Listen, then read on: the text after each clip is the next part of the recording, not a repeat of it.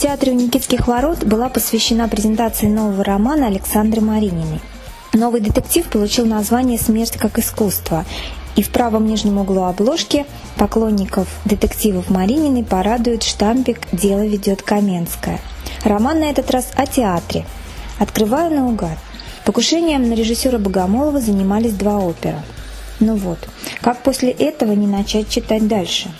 Хоть главного потерпевшего и зовут в романе Лев, а не Константин, вдруг еще знакомые фамилии найдутся или знакомые ситуации.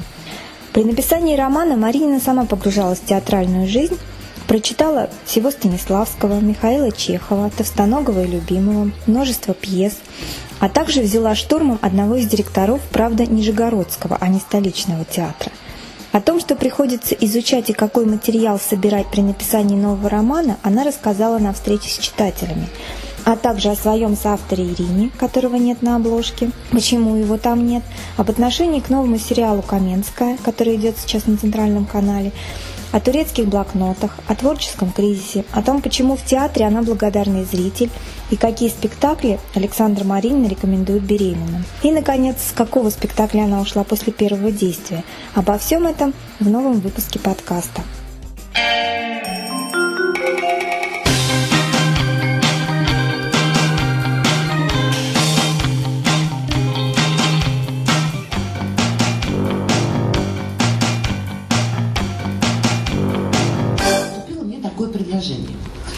Давайте вы придумаете, как ввести в черный список Каменскую, как в книге с Дорошиным ввести Каменскую, и придумать еще две истории, просто вот истории в виде короткого синопсиса с Каменской, а мы будем потом писать сценарий. Я сказала, что черный список переделывать я не буду, мне это скучно. Э, про жену для мышеловки и замена объекта я готова написать синопсис с участием Каменской. И две истории я тоже придумала. Одна из них называлась «Простая комбинация», другая называлась «Личные мотивы». Значит, все эти синопсисы я сдала в ТРК, и прошли месяцы. Мне присылают сценарии. Читаю я эти сценарии, ну, что-то меня устраивает, что-то не устраивает, все как обычно, поначалу. Доходит дело до черного списка, который я начала читать и бросила. Потому что это настолько не мое, это настолько вообще далеко, не, не присуще мне, не похоже на меня. В общем, я даже не дочитала. Взялась за личные мотивы и ахнула. Сначала я решила, что произошла какая-то ошибка, какая-то путаница, и мне по недоразумению прислали сценарий, предназначенный для совершенно другого автора и для совершенно другого сериала. Ни одного моего персонажа, ни одной моей мысли, ни одной моей сюжетной линии. Но вдруг я вижу Каменскую среди персонажей и понимаю, что ну, вроде бы это Каменская, но это совершенно точно не история, которую придумала я. Звоню, задаю вопрос, получаю ответ. Вы понимаете, Марина Анатольевна, история, синопсис, вот личные мотивы, он оказался настолько сложным для нашего сценариста, сценарист с ним не справился, поэтому он придумал свою историю. Как вам это нравится? Он Маринина, понимаете? Он придумал историю, или это была она, я, честно говоря, не знаю, но, в общем, сценарист.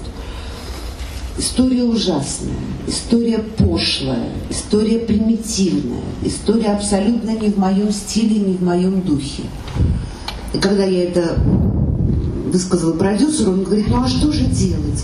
Ну, по личным мотивам они не могут написать. Она слишком сложная, сложная многоплановая история. Не могут они на две не получается, не справились. Вы уж простите, уж пусть будет. Ну ладно, сказала я, уже пусть будет, бог с ним. Напишите только, что это по мотивам, а не по произведениям, ну, в общем, как-нибудь. Э, в результате синопсис личных мотивов превратился в полноценный роман, который вышел в январе этого года, он так и называется «Личные мотивы». А то, что они написали вместо личных мотивов, оно будет иметь какое-то совершенно другое название. Я даже уже не помню какое, но какое-то другое. Вот. вот, собственно, все отношение, которое я имела к этому сериалу. Когда его начали показывать, если я не ошибаюсь, это было в прошлый понедельник, меня не было еще в Москве, я была в Германии, поэтому первые четыре дня показа я не видела. Вчера показывали черный список, который я тоже не видела. Просто ну, у меня была возможность посмотреть. Признаюсь честно, я уже была дома к этому времени, телевизор был в доступности. Но поскольку я видела рекламу этого фильма, конкретно вчерашнего черного списка, я поняла, что я смотреть это не буду, даже под расстрелом. Вот сегодня, э, по-моему, «Пружина для мышеловки», последний фильм сериала э, шестого сезона, э, сценарий вроде был ничего. Так, острого такого вот отторжения он у меня не вызвал. Но сегодня, боюсь, я уже ничего посмотреть не смогу. Поэтому конкретно по сериалу у меня мнения нет, я его не видела. Спасибо. Спасибо, да. Добрый вечер. Добрый. Меня зовут Влад Васюкин. А, скажите, пожалуйста, вот удивила эта реплика, что у вас появилась некая помощница, с которой Да. вы вместе пишете. А, расскажите, пожалуйста, о ее роли, потому что в книге она никак не указана в выходных данных. Неужели у вас появился литературный метод? А второй вопрос. А, я тоже, как и вы, примерно два раза в неделю, ну или во всяком случае раз в неделю хожу в театры. Но в отличие от вас, я не получаю громадного удовольствия. Перечислите, что на вас произвело э, такое впечатление, чтобы вы давали посмотреть вот из того обилия спектаклей, которые вы видели. Спасибо. Пожалуйста. Я сейчас просто одна ремарка. Да. Глядя на эту очаровательную блондинку, я Да. никак не Ты сопоставляю ее с похожа на рабыню. Может быть, представим, если... как Ну, если можешь, встань, пожалуйста, Ирочка. Это моя подруга, единственная многолетняя, более 30 лет нас вместе связывает. Зовут ее Ирина. Мы с ней вместе учились в одной группе в университете, заканчивали специализацию уголовный процесс. Ну, вообще, она, конечно, худенькая, но она не выглядит такой замученной рабыней. Дело в том, что э, я э, не... Есть такая криминалистическая классификация людей на аудиальщиков и визуальщиков, и кинестетиков. Так вот, я не визуальщик и не кинестетик, я аудиальщик. Я всю жизнь работаю со словом и на слух. Может быть, именно поэтому я не умею ценить красоту кадра, красоту мизансцены. Мне не нравится фильм «Титаник». Э, Я люблю слово, я люблю звук. Я очень люблю музыку. И мне обязательно нужно все проговаривать и обсуждать. Э, Глядя на э, изложенные собственные мысли на бумаге, я не могу над ними подняться и критично их оценить. Мне нужен собеседник для того, чтобы проговорить вслух и выслушать опять же на слух какую-то критику, какие-то замечания, какие-то соображения. И, в общем-то, привычка разговаривать с Ириной, обсуждая с ней или просто проговаривая мысли по поводу будущей книги, родились еще в 1994 году на книге «Украденный сон». Э, Мы с ней поехали первый раз в жизни отдыхать в Турцию. Ну, вы, наверное, помните, кто по- постарше, кто помоложе, конечно, не помнит, что такое было в 1994 году поехать в Турцию. После Сочи, после Адлера, после Анапы, после этого вот э, жуткого совкового сервиса и грязного моря оказаться фактически в раю. И вот находясь э, в этой чудесной Турции, в плохоньком-плохоньком трехзвездочном дешевеньком отеле, мы действительно ощущали себя в раю. Я начала ей рассказывать украденный сон, э, ну, ровно до середины, то есть до того места, до которого он был в тот момент написан. Честно, добросовестно я пересказывала с самого начала, кто что сказал, кто что увидел, кто о чем догадался, кто кого убил. Вот я дорассказала до того места, до которого роман был в тот момент написан. Она мне задает совершенно естественный вопрос. Ну а дальше? Я говорю, не знаю, я дальше еще не придумала. Так что ты сидишь-то? Показала Ира. Надо придумывать дальше. Давай придумывай, будешь мне рассказывать. Да я не могу, да что ты, да как это. Да ничего, сказал. Я сейчас схожу к портье, я попрошу у него бумажку, ты будешь все записывать, потом будешь мне рассказывать. И мы втянулись в процесс. Значит, она ходила к портье просить бумажку, потому что я стеснялась. Мы садились на веранду, заказывали себе по чашечке кофе, брали ручку и начинали обсуждать. А вот как будет дальше так, а дальше будет сяк. Э, скажем, э, выражение, ну, я не знаю, есть ли здесь те, кто читал «Украденный сон» и помнит его, там есть такая фраза «тапком по морде» выражение. Это выражение мне подарила Ира, потому что в тот момент у нее была собака, которую она таким образом воспитывала. Когда собака не слушалась, она ей говорила, сейчас получишь тапком по морде. И вот это вот тапком по это ее выражение. У меня в тот момент собаки еще не было, никакого опыта общения с животными. Оно вошло в книгу. И с тех пор, если получалось так, что мы с ней вместе едем в отпуск, и в это время у меня книга находится в стадии обдумывания, я всегда вслух ей рассказывала. Все, что я придумала, все, что у меня связано, все, что у меня еще не связано – она это все внимательно слушает, она подает ответные реплики, она задает уточняющие вопросы, которые заставляют меня что-то придумать дальше. То есть э, мне так легче работалось. Более того, она каждый раз заставляла меня... Вот меня жизнь ведь ничему не учит. Я знаю, что я еду с ней в отпуск. Я знаю, что я буду говорить про книгу. Я ни разу не взяла с собой блокнот.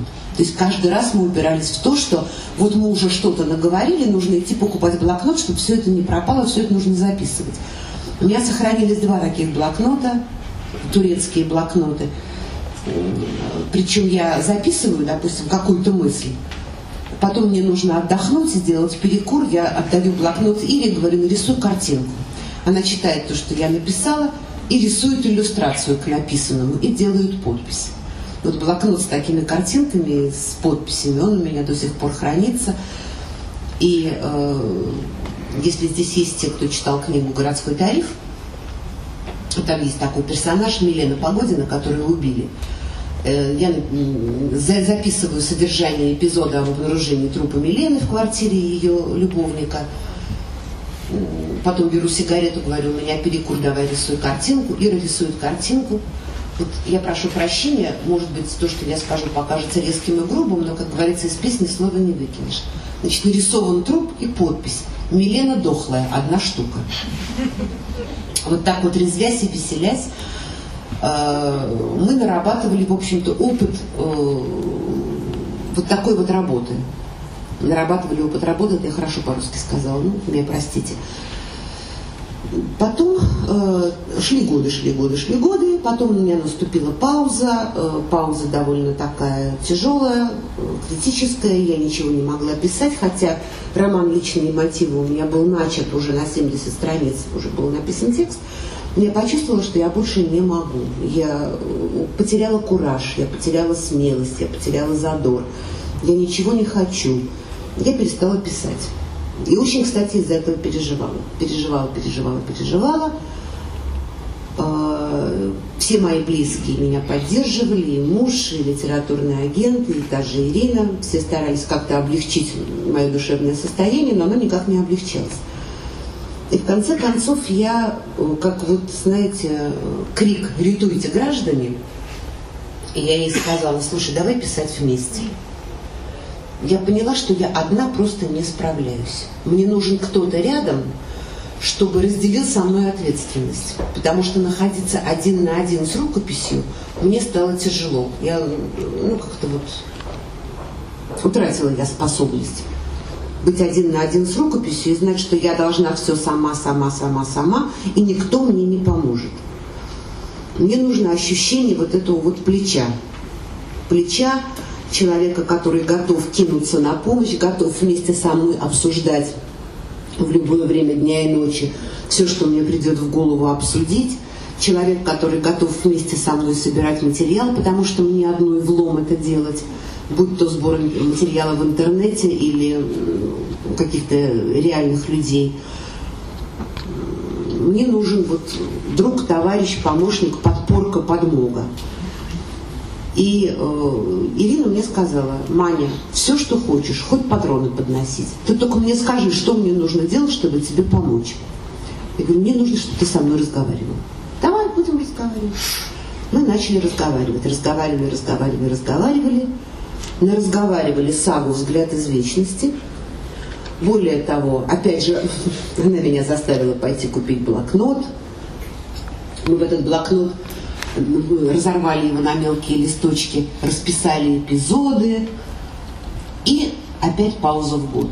Вот лежат расписанные эпизоды, 144 эпизода, как сейчас помню. И, в общем, садись и пиши. Уже костяк есть, есть последовательность событий. Понятно, что зачем происходит, кто когда умрет, кто на ком женится, кто кому изменит. Все проговорено. Не могу. И еще год, еще год, при том, что уже все кинулись меня поддерживать и мне помогать, не могу. Ни, зву, ни слова, ни строчки, ни буквы, ничего. Ровно год прошел, прям день в день с того момента, как я сказала, Ира, давай писать вместе. Она говорит, слушай, уже сегодня ровно год. Пойдем купим тетрадку. Она повела меня в пищебумажный магазин. Она купила мне здоровенную тетрадку в клеточку формата А4 на 96 листов. Дала мне в руки ручку и сказала, напиши, пожалуйста, хотя бы одно слово хотя бы одну букву. Ну сядь и напиши. Ой, я долго упиралась, я вздыхала, я глотала слезы, я нервно курила, я говорила, что я не могу, что я не смогу. Ну, в общем, я взяла ручку и начала писать. Когда я очнулась, оказалось, что написан колоссальный кусок из трилогии «Взгляд из вечности». То есть я просто начала писать текст, который начинался словами «Камень проснулся» и решил, что у него, наверное, подагра. И очнулась я только в тот момент, когда ну, уже э, шло описание ссоры ворона со змеем, что вот ворон э, поставил камню ультиматум, или я, или этот драный шланг, выбирай. То есть все это было написано даже без единого перекура.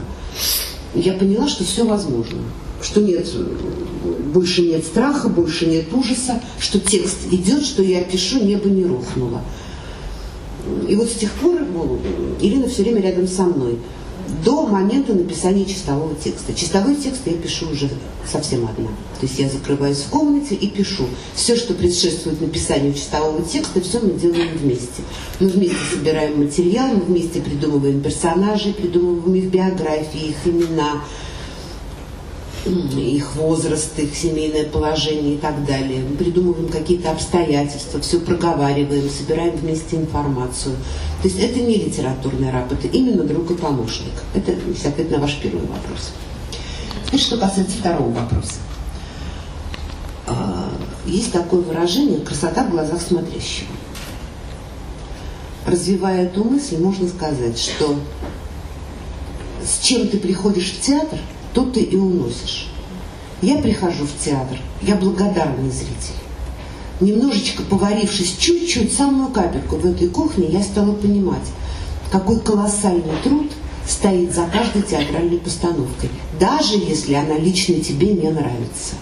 Но это труд, труд немыслимый, труд тяжелый, труд изнурительный, труд не только актерский, режиссерский, но труд художников и рабочих сцен, и бутафоров, реквизиторов, костюмеров, всех. Не говоря уже о труде директора театра, который должен, как написано в этой книге, следить за всем вплоть до туалетной бумаги. Потому что театр это не только учреждение культуры, это еще и производственный механизм. И не только производственный механизм, но еще и здание и сооружение, которое тоже требует определенного подхода при своей эксплуатации. Все это лежит на директоре. 200 человек, средняя труппа Московского театра, ну, вернее, труппа-то где-то человек 60, а вот штат 200 человек, средний штат Московского театра, все работают на износ для того, чтобы мы могли прийти раздвинулся занавес, и для нас сделалось чудо. Да, кому-то нравится, кому-то не нравится, но я благодарный зритель. Мне нравится все. Просто потому, что я вижу труд, и, кроме того, я по старой привычке своей всегда пытаюсь понять, зачем этот спектакль сделан. Ведь ну не просто же так.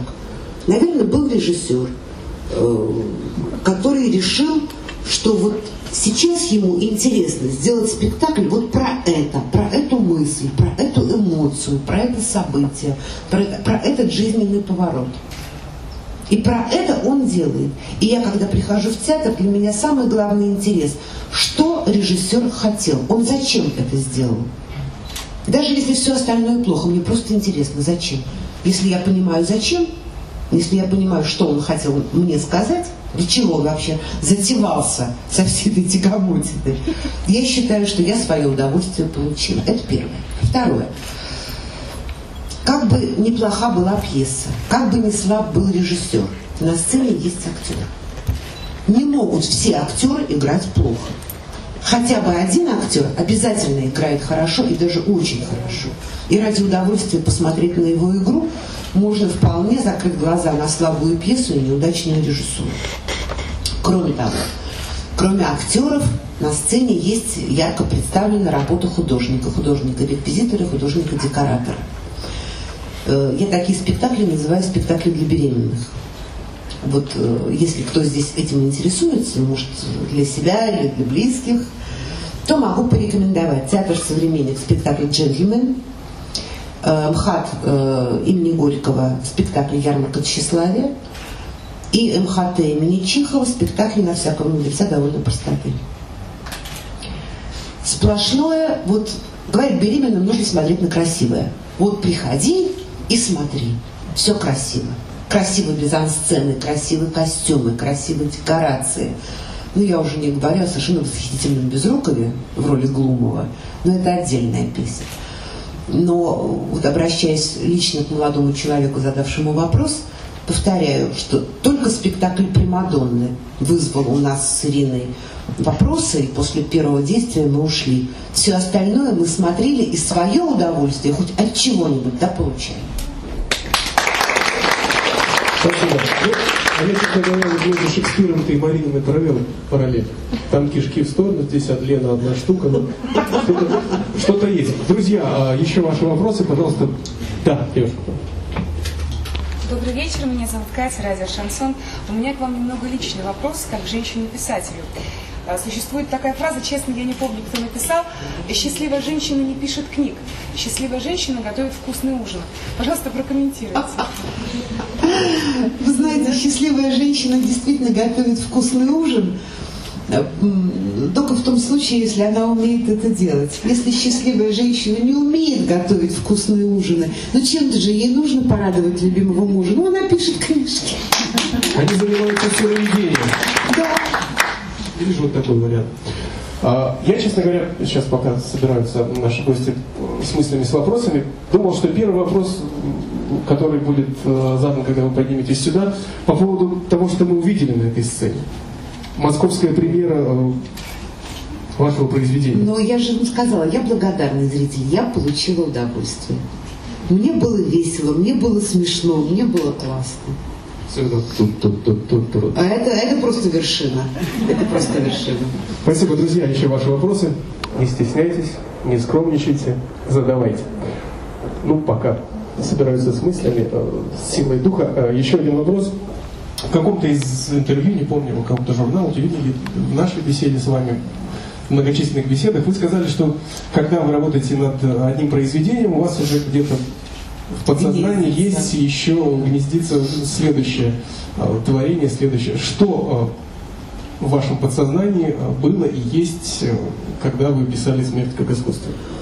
Ну, когда я писала «Смерть как искусство», э, я уже знала, что следующая вещь, которую я буду написать, ох, э, боже мой, ах, как, как я хороша, а? Прелесть, учебник русского языка просто. Следующая вещь, которую я буду писать, э, это будет э, вещь под условным названием «Игра в приметы».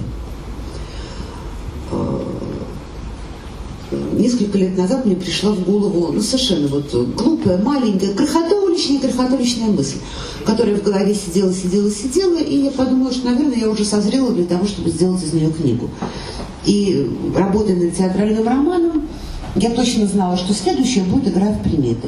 Сейчас мы с Ирой работаем над игрой в приметы. Сейчас мы доделываем синопсис. Когда мы его доделаем, ну это еще, наверное, недели две, такой, план работы у нас есть, все расписано, все понятно, как и что делать.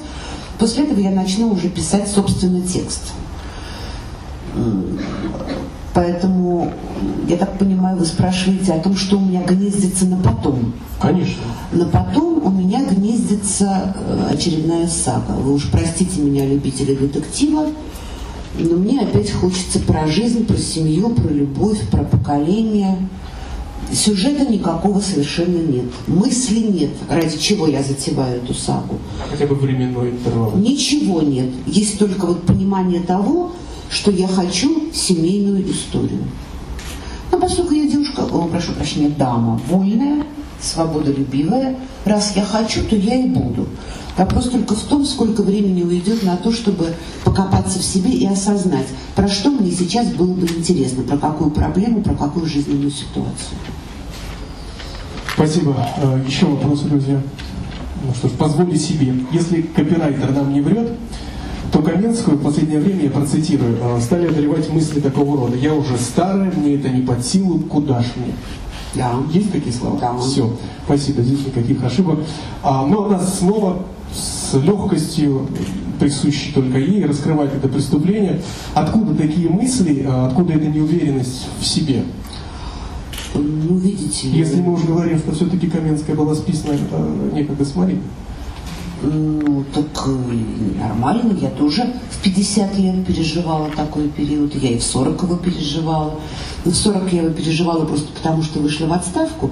А в 50 меня начали одолевать мысли о том, что уже есть вещи, которые я уже не могу, потому что у меня уже возраст, я уже старая, я старею, уже память не та, уже хватка не та, уже работоспособность не та, голова не та. Конечно, это все есть. Возраст же, куда его дели? Женщина стареет, и женщина должна отдавать себе в этом отчет, что она уже не так. А Где а, Каменская и Маринина черпает? Это семья, друзья, а, отдых, силы для новых совершений. Я всюду. Когда бы вы знали, из какого ссора. То есть действительно всюду. Я могу что-то вынести, опять же, из спектакля театрального, из посмотренного фильма, из подсмотренной на улице сцены, из идущего мне навстречу старика. Вот, э, кстати, мы только что вернулись из Баден-Бадена, и самое сильное впечатление за месяц, которое мы получили, это были бабушки, которые в нашем отеле проводили съезд, одновременно турнир Висбаденской школы бриджа. Это человек 20 бабушек. Как я уже говорила, на вопрос о том, сколько им лет, отвечают, обычно столько не живут. Старые-старые, морщинистые, половина с палками, с костылями, седые, ну, естественно, в белых брюках, естественно, в ярких блузках и пиджачках, естественно, с хорошо постриженными, уложенными, некрашенными седыми волосами. Значит, человек 20 бабушек и три дедушки. Дедушек мы знали наперечет, поскольку их было всего трое. Две недели они играли по три турнира в день. В 10 утра, в час дня и в 8 вечера. Это было такое сильное впечатление, что я подумала, дай мне Бог такую старость, чтобы мне в таком возрасте сохранить такие мозги. Я попросила купить э, для себя учебник по бриджу, просто чтобы понимать, какова сложность этой игры, поскольку в преферанс я играю много лет, и применительно к преферансу я могу оценить уровень сложности. Значит, эта игра э, построена на тех же принципах, что и преферанс, но на порядок сложнее. Э, Сложнее сама игра э, и сложнее э, порядок записи. И вот все это держать в голове. И всем этим управлять. И играть по три турнира в день, это же какой надо иметь вообще мозг, какой надо иметь память. И это очень тоже придает силы, очень подхлестывает. То есть я смотрю на этих бабушек и понимаю, что если это можно, если можно к 85, к 90 годам так себя сохранить, то значит, я должна прикладывать усилия, чтобы у меня тоже была такая старость. Очень вдохновляет, очень дает силы. Я сейчас просто подумал, вот, дай бог нашим российским пенсионерам 85 лет ездить в Баден-Баден и черт с ним с бриджем, просто хотя бы ездить в Баден-Баден. Нет, это совсем не нужно, потому что э, вот это неправильная постановка вопроса. Дай бог нашим российским пенсионерам иметь силы доехать, предположим, из Курска до Воронежа для того, чтобы поиграть в бридж. Ну, потому что бабушки, которые приехали, ну, что им до Баден-Бадена доехать было? Два часа на автобусе. Не проблема. Ну да, а тут если с Владивостока до в Москву, Да на поезде, до 5 суток. Видите, как можно много играть? Да на верхнем сиденье общего вагона возле туалет. Это да. Друзья мои, ваши вопросы, пожалуйста, не стесняйтесь, у нас есть что сказать вам, а я надеюсь, что у вас есть что спросить у нашей сегодняшней хозяйки. Стесняйтесь? Нет. Сейчас будет демонстративный выход, очень интересно, я тут себя очень плохо чувствую. Да, конечно.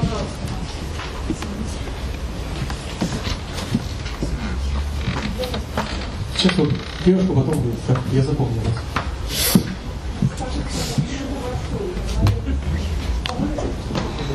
Мир новостей, Мария. Скажите, пожалуйста, вот вы сказали, что вы собираете материал для, для ваших романов. Каким образом это происходит? То есть вы отсылаете какого-то человека, чтобы он э, повращался среди... Нет, я сама это делаю. Какого человека я могу отослать, чтобы он повращался? Ну хорошо, а как вы это делаете? Какой материал вы собирали, кроме театрального материала? Материал самый разнообразный. Например, для саги «Взгляд из вечности» мне нужен был э, весь материал, собранный, скажем, Леонидом Парфеновым. С 61 по там, 2000 год. То есть мне нужен был любой источник информации о том, что в каком году происходило. Потому что память штука очень коварная. Полагаться на нее, как я теперь совершенно точно знаю, нельзя. Можно сказать, расстреляйте меня, но это было вот так-то и тогда-то. И окажется, что ты гру- грубо и глубоко заблуждаешься. Это было совсем не так и не тогда-то, и даже не там-то. Значит, э, я отсматривала эти самые э, фильмы на медне. Причем отсматривала параллельно с Ириной. Ну, я посмотрю диск, свои записи сделаю, выписываю на бумажку всю информацию. А поскольку я не, ау- не визуальщик, я не вижу картинку. Я отдаю диск ей и говорю, теперь смотри ты и записывай, как люди одевались в то время. Значит, все, когда хронику показывают, смотри, какие прически, какая одежда, какие э, предметы быта, какие машины, э, какое что. Потому что из меня наблюдатель тот еще. Меня на оперативную работу брать нельзя. Но зато я хорошо слышу. Вот, э, когда дело дошло в, а, саге «Взгляд из вечности» до трагедии в Беслане, мне понадобился интернет, и Ира мне распечатала из интернета вот такую пачку информации по Беслану, поминутно все сообщения, кстати, РИА Новости и прочих информационных агентств, все сообщения, которые шли по Беслану, потому что мне нужно было подробно описать именно после трагедии в Беслане умирает отец главной героини, то есть у него сердце не выдерживает. И поэтому мне нужно было подробно описать, как он переживает за каждый момент, за каждую новую информацию, за каждого убитого, ну и так далее. Когда, ну это я вот просто на примере взгляда из вечности рассказываю, когда речь зашла о Тамаре, делающей карьеру парикмахера, мы заказываем книгу «История прически». И опять же я прошу Иру, поскольку я в это время читаю что-то другое, чтобы она прочитала, внимательно просмотрела, отчеркнула те места, которые могут иметь отношение к э, уже нашему времени, интересующему нас, и потом мне показала и рассказала, как прическа выглядела, как она называлась, как ее исполняли. Пусть мне в книге это понадобилось всего один раз, но я должна чувствовать себя уверенно. Для ну, театрального романа понятно. Я просто поехала в Нижний Новгород вместе с Ирой, и там мы изнасиловали директора театра. А, да. Мы же еще прочитали кучу литературы. Значит, во-первых, мы прочитали всего Станиславского. Мы прочитали Михаила Чехова. Пьесы, о которых я вам говорила, о Шекспире и Чехове, мы тоже читали вслух. Мы прочитали э, книгу, еще, по-моему, пару книг э, режиссеров. Товстоногова мы прочитали, Любимого мы прочитали. То есть все это читалось вслух, все это обсуждалось. Да, это все не попало в книгу, но это попало в голову и дало какое-то понимание. Значит, вот есть такой способ сбора информации, просто чтение специальной литературы. Для той книги, которую сейчас мы делаем, там у нас есть персонаж Таро. Он доктор наук, он историк, но кроме того, он просто увлекается картами Таро. Он не главный герой. И гадание на Таро – это вообще непосредственно к сюжету книги никакого отношения не имеет. Но раз есть его эпизоды, раз есть эпизоды гадания и эпизоды, имеющие место в его рабочем кабинете, то есть в кабинете, где он проводит сеансы гадания, мы должны понимать, как это выглядит. Опять-таки, закупается литература по Таро. Таро такое, Таро такое, Таро мифологическое, Таро Райдера Уэйда, Таро Марсельское, Таро Мадам Ленорман. Все это читается, все это изучается, изучаются колоды – потом по интернету ищется какой-нибудь таролог, который готов дать консультацию, мы едем к нему на консультацию с диктофоном, мы задаем ему вопросы, что у вас на столе, как происходит процесс гадания, какая у вас при этом одежда. То есть все, все, все, все. Вот так собирается материал. Нужен мне адвокат, значит, я обращаюсь к своей маме, у которой есть довольно много знакомых адвокатов, поскольку она юрист. Она мне нашла адвоката, с которым я связалась, задала ей все свои вопросы. Нужен нам для этой книги нотариус. Я нахожу нотариуса, с которым я связываюсь и задаю все вопросы, чтобы не было глупостей, чтобы не было юридических неправильностей, чтобы не было каких-то неточностей. Вот это называется сбор материала.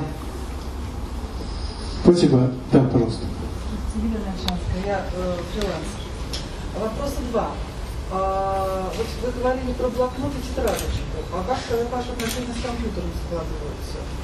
Э, это первый. И второй, судя по всему, с вашей подругой Ириной у вас действительно такая совместная, э, довольно плотная, э, если я правильно поняла, работа. Почему тогда ее имя не стоит как соавтора на книжке?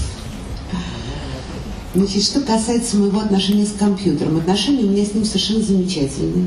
Я пишу на нем чистовой текст, я пишу на нем синопсис, я пишу на нем наброски, когда нахожусь в Москве. Если мы находимся в отпуске, вот раньше, по крайней мере, так было, то, конечно, это блокнот. То есть, если мы не в Москве, то это блокнот, но не возить же мне с собой компьютер. Но последние три года мне уже стало жалко этого месяца э, в Баден-Бадене, когда можно не только обсуждать, но можно же и писать. И я купила маленький такой компьютер, вот такой вот, крохотуличный. И к нему отдельно э, гутоперчивую клавиатуру силиконовую. И вожу это с собой, и работаю на компьютере. Но блокнота это не отменяет. И так, кстати, тетрадка историческая, 96 листов, она до сих пор жива. Мы в нее записываем что-то не забыть. Ну, то есть, если мы не, не на работе, не там, где компьютер, а где-то. Там осталось, по-моему, еще две странички чистые. Вот придется скоро новую покупать, эту мы оставим для памяти. Теперь, что касается нашего соавторства. О том, что Ирина помогает мне писать, я честно написала в предисловии книги «Взгляд из вечности». Я из этого никакого секрета не делаю.